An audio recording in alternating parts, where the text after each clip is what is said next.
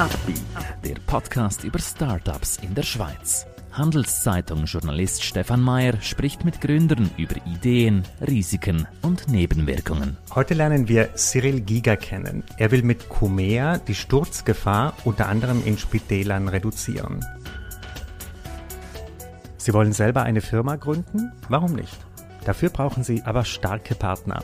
Einer davon ist die Credit Suisse. Mehr Informationen unter credit-swiss.com/Unternehmer. Heute begrüßen wir Cyril Giga, er ist der Gründer von Comer. Herzlich willkommen. Hallo Stefan, danke für die Einladung. Cyril, erklär uns doch am Anfang so ein bisschen, wer seid ihr, wo seid ihr zu Hause, was ist euer Business?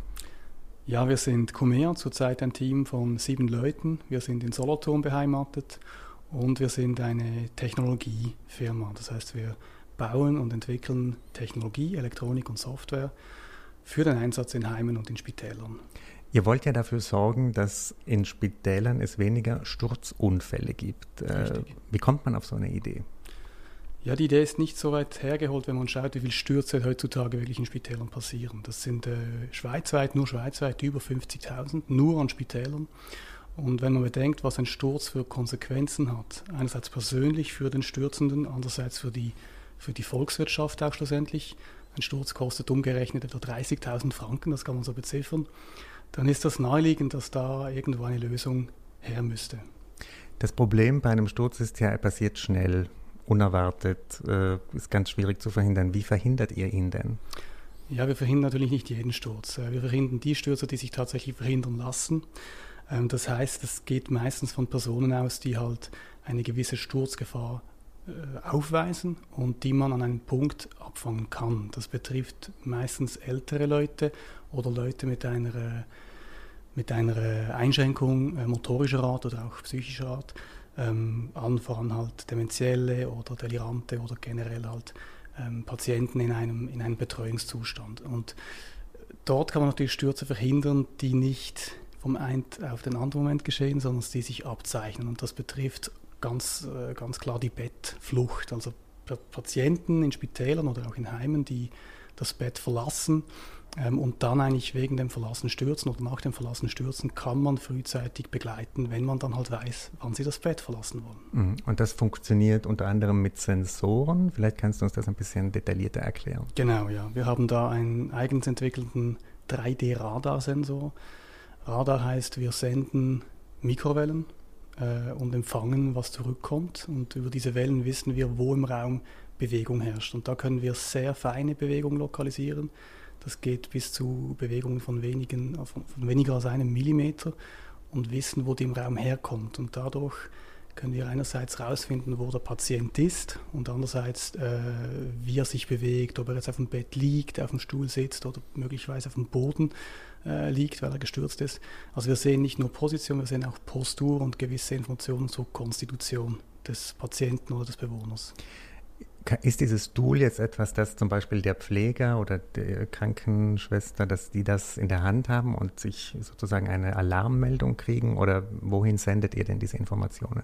Genau, also da wird unterschieden zwischen Konfiguration und Notifikation. Die Notifikation, das heißt die eigentliche Alarmierung, die kann äh, über unsere App geschehen, das ist eine Mobile-App, kann aber auch wie halt klassisch in den Heimen und in den Spitälern vorhanden über den Lichtruf abgesendet werden.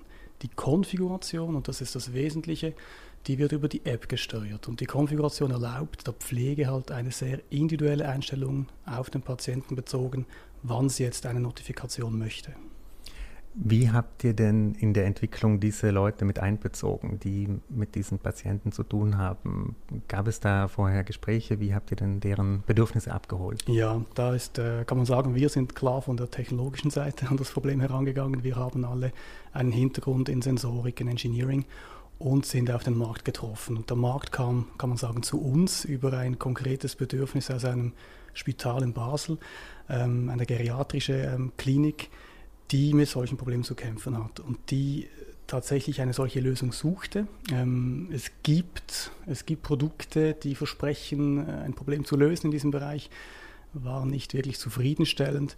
Und wir haben da schnell erkannt, dass unser technologischer Ansatz, das Radar, mit diesem Bedürfnis eigentlich sehr gut harmonieren kann. Und so wurde das Projekt begonnen. Das heißt, es ist aus einem konkreten Marktbedürfnis entstanden. und wurde dann in Zusammenarbeit mit dem Spital und mit dem Pflegenden entworfen, schlussendlich auch pilotiert, verglichen, auch mit Produkten getestet und äh, jetzt erfolgreich ausgerollt. Wie schauten denn die vorherigen Lösungen aus, von denen du gesprochen hast, die jetzt nicht so effektiv waren? Wie hat man da gearbeitet? Also ganz klassisch ist die sogenannte Klingelmatte verbreitet. Das ist einfach eine, eine Art, man kann sich vorstellen wie ein Teppich, der vor dem Bett liegt. Äh, sobald dort Druck drauf kommt, wird ein Alarm ausgelöst. Ähm, die Klingelmatte äh, ist bewährt, kann man sagen, altbewährt, hat aber diverse Nachteile. Beispielsweise ist sie eine eigentliche Sturzgefahr äh, schon von sich aus, mhm. weil sie halt eine Erhöhung im Raum darstellt. Und andererseits ist sie nicht sehr intelligent, sie ist binär. Das heißt, sie alarmiert einfach, wenn Gewicht draufkommt. Ähm, das hat zur Folge, dass oft die Matte ausgesteckt wird, wenn Besuch da ist oder dass sie ähm, falsch positioniert ist neben dem Bett. Die deckt halt nicht den ganzen Raum ab oder das, den ganzen Bereich ums Bett, sondern es ist nur ein, sagen wir, ein Quadratmeter. Und äh, das ist so halt, ja, ich sage ein altes, bewährtes Tool, das aber entsprechend limitiert ist, vor allem wenn es um, ich sage immer, kreative Bettausstiege geht. Und die sehen wir halt sehr, sehr oft, dass man da extrem kreativ sein kann, wie man das Bett verlassen will. Gab es denn Skepsis äh, bei Leuten, denen ihr die Idee vorgestellt habt, beim Thema, ihr sendet ja sozusagen Wellen durchs Zimmer mhm. und alle haben ja irgendwie Vorstellungen oder manche haben ja Ängste vor irgendwelchen Strahlungen, die sie beeinflussen. Gab es da auch solche Reaktionen? Also die Frage kommt natürlich ab und an. Ähm, es ist relativ einfach zu entschärfen, weil wir in einem äh, identischen Frequenzbereich wie die heutige Mobilfunk- und WLAN-Technologie unterwegs sind, nur dass wir viel schwächer sind. Also wir sind hundertmal schwächer als ein Access Point im Vergleich. Und insofern ist da die Gefahr oder die, die Angst auch schnell genommen. Genau. Erklär uns doch ein bisschen noch deinen Weg zu diesem Startup jetzt. Äh, hattest du schon Erfahrungen in Jungfirmen oder hattest du Corporate-Karriere? Wie war denn dein Weg bisher? Ja, ich habe äh, studienseitig habe ich äh, einen Engineering-Background, habe mich dort auch dann spezialisiert auf äh, medizinische Signalverarbeitung und insbesondere Bildverarbeitung. Und über diese Bildverarbeitung bin ich zu einem Startup gelangt, äh, vor mittlerweile fast zehn Jahren, ja, ähm, das dann auch wirklich erfolgreich war. Die Firma Xovis aus Bern, die auch mit Sensorik arbeitet, mit äh, visueller Sensorik. Ich war dort Mitarbeiter der ersten Stunde, kann man sagen, war lange dabei, habe natürlich viel gelernt. Dort habe ich auch meine Mitgründer kennengelernt. Und äh, ja, mit diesem, mit diesem Rucksack ähm, wagt man sich dann natürlich auch mit etwas mehr Mut an eine solche Sache heran, wie wir jetzt äh, entsprechend angegangen sind. Was war das Business nochmal genau von deinem ersten Startup? Das sind 3D-Sensoren visueller Natur, das heißt Kamera, kann man sagen, visuell bildgebend, die erfassen ähm, Personen, um Frequenzen zu zählen. Ähm, aktuellstes Beispiel sind Migrocoop und Co., wo du Corona-bedingt halt wissen musst, wie viele Leute im Geschäft sind. Dort sind fast jetzt überall diese Sensoren im Einsatz. Oder auch an Flughäfen, wo gemessen wird, wie lange eine Wartezeit äh, tatsächlich ausschaut vor den Grenzkontrollen, Passkontrollen und so weiter. Mhm. Seid ihr denn jetzt offen für neue Spitäler, die auf euch zukommen würden? Seid ihr schon so bereit, um, wenn jetzt zehn Spitäler sich melden und diese Lösung wollen, das auch auszurollen? Oder ist es noch so in der ein bisschen Experimentierphase auch? Ja, wir sind bereit. Wir waren wirklich schnell. Das hat natürlich äh, zwei Gründe primär. Einerseits, weil wir mit dem Markt zusammen die Lösung gebaut haben. Das heißt, wir mussten nicht zuerst Umfragen und Feedbacks machen und einholen. Äh, andererseits mit unserem Background, das Team ist wirklich ist hoch fokussiert und darum waren wir sehr schnell mit der Industrialisierung. Das Produkt kann heute gekauft werden, wurde bereits gekauft und wird jetzt auch an verschiedenen äh, Standorten pilotiert, auch Pflegeheime, nicht nur Spitäler. Also insofern sind wir bereit. Wir müssen natürlich schauen, dass wir uns nicht da überfordern mit jetzt 20 äh, Pilotprojekten gleichzeitig. Jedes Projekt möchte man seriös bedienen und da gehen natürlich entsprechend äh, dediziert vor. Was waren denn so Feedbacks und äh, vielleicht auch Nachschärfungen, die ihr machen musstet, die dich überrascht haben? Die kamen aus der Praxis. Also wie musstet ihr denn den Sensor ändern oder anpassen? Oder? Also ein Learning war sicher, ähm, wir dachten, ja, guck, die Lösung ist, ist äh, flexibel, äh, sie, sie kann sehr viel. Und wir gingen eigentlich in, den, in die Entwicklung und dachten, wir möchten doch der Pflege auch eine gewisse Entscheidungskraft geben. Das heißt, sie soll, ich sage mal, das ganze System an- und abstellen können, je nach Bedarf und so weiter. Und wir haben da sehr schnell gemerkt, dass je weniger Interaktion notwendig ist, desto besser. Ähm, kann man jetzt retrospektiv sagen, ist nicht so überraschend, aber für uns war es ein Learning, weil wir halt dachten, die beste, der beste Use Case realisierst du, indem du die Kontrolle halt abgibst. Und da haben wir dann gelernt, dass wirklich der Schlüssel zum Erfolg für ein solches System ist, dass die, die Operations am Spital und am Heim, die sollten möglichst gar nichts davon mitbekommen. Weiterarbeiten wie bisher und indirekt dann die Entlastung mitbekommen. Und da haben wir dann entsprechend auch ein paar Nachbesserungen gemacht, dass das System heute vollautomatisch läuft. Das heißt, die Interaktion mit der Pflege, die ist auf nahezu null geschrumpft. Das Einzige, was sie macht, ist einmal am Tag vielleicht die Überwachungsstufe anpassen. Ansonsten bekommt sie einfach die Alarmierungen. In welchen Bereichen könnte man das denn noch einsetzen? Also Pflegebranche wäre ja schon ein Bereich, der mehr als genug ist, weil er so groß ist. Aber wo könnte man das denn noch nutzen? Bei Kindern oder bei... Ja, Kinder, gutes Stichwort. Wir haben eine Forschungsarbeit am Laufen mit, einer, mit einem spanischen Stararzt, der Kinderepilepsie untersucht. Ähm, das ist ein spannendes Stichwort, das du da bringst. Bei Kindern ist es so, das war jetzt auch wieder medizinische Epilepsie, aber dort ist es so, dass die Epilepsie in der Nacht oft unerkannt ist weil sie sich noch nicht ausdrücken können oder das auch nicht selber interpretieren können. Das heißt, die sind eigentlich diesem Anfall ausgeliefert. Und wenn man halt nicht beim Kind ist und nicht ständig wach, bekommt man als Beobachter, als Erwachsener auch nichts davon mit. Und jetzt wird gerade geprüft, ob unser Sensor in der Lage ist, solchen Epilepsieanfall automatisch zu erkennen. Ähm, ja, das ist sicher ein Bereich. Ähm, und dann naheliegend ist halt auch der Einsatz im privaten Bereich, also zu Hause oder in betreuten Wohneinrichtungen. Ähm, dort sind wir etwas defensiv, äh, weil wir sagen, das System, das wir anbieten, ist ja nicht nur ein Sensor, es ist eine Lösung. Und die Lösung ist ausgelegt für Institutionen. Das hat halt damit zu tun, dass man da eine Vielzahl an Zimmern hat, eine sehr einfache, intuitive Konfiguration dieser Zimmer und so weiter.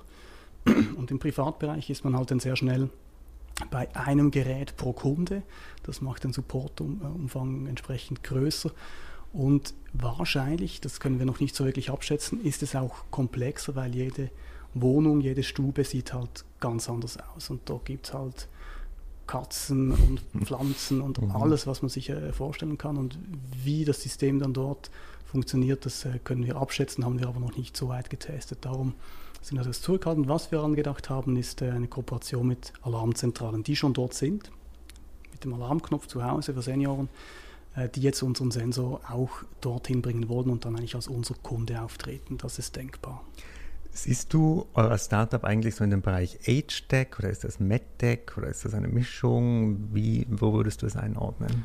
Ähm, es ist, ich sage, Digital Healthcare, ist so ein Buzzword, ähm, passt relativ gut, weil es noch nicht den medizinischen ähm, Slang hat, äh, weil medizinisch ist immer eine klare Abgrenzung zum sogenannten Medical Product. Wenn man ein Gerät, eine Software baut, die medizinische ähm, Evidenz oder Indikation liefert, dann ist das ein medizinisches Produkt und braucht eine sehr äh, hohe Zulassung.